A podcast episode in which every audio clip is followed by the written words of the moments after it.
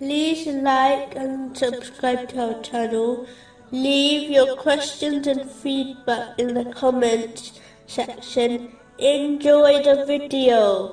Continuing with the last podcast, which was discussing chapter 8, verse 2. The believers are only those who, when Allah is mentioned, their hearts become fearful, and when His verses are recited to them, it increases them in faith. Specifically, it was discussing the importance of the remembrance of Allah, the Exalted. This is achieved by practically acting on the three levels of the remembrance of Allah, the Exalted. The first level is to remember Allah, the Exalted, internally. The second is by remembering Allah, the Exalted, through one's tongue. But the highest and most effective way of strengthening one's bond with Allah, the Exalted, is practically remembering Him with one's limbs. This is achieved by fulfilling His commands, refraining from His prohibitions, and being patient with destiny, according to the traditions of the Holy Prophet Muhammad.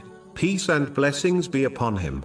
This requires one to gain and act on Islamic knowledge, which is in turn is the root of all good and success in both worlds. Those who remain on the first two levels will receive reward depending on their intention, but they are unlikely to increase the strength of their faith and piety unless they move to the third and highest level of the remembrance of Allah, the Exalted. In order for a Muslim to truly recognize the truthfulness of Islam to the point it affects every organ of their body, their inward state, such as their thinking and intention, and their outward state, namely, their actions, and for them to avoid any doubts which can weaken their faith.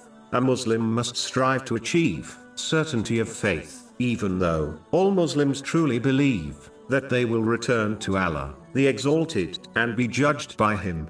Yet, many Muslims remain heedless to the obedience of Allah, the Exalted. The cause of this is the weakness of their faith. It is in fact the root of all sins. All Muslims have faith in Islam, but the strength of their faith varies from person to person. For example, the one who follows the teachings of Islam because their family told them to is not the same as the one who believes in it through evidence. Someone who has heard about something will not believe in it in the same way as the one who has witnessed the thing with their own eyes. The one who observes the signs of something, such as someone's footprints, will not believe in the same way as the one who has seen the person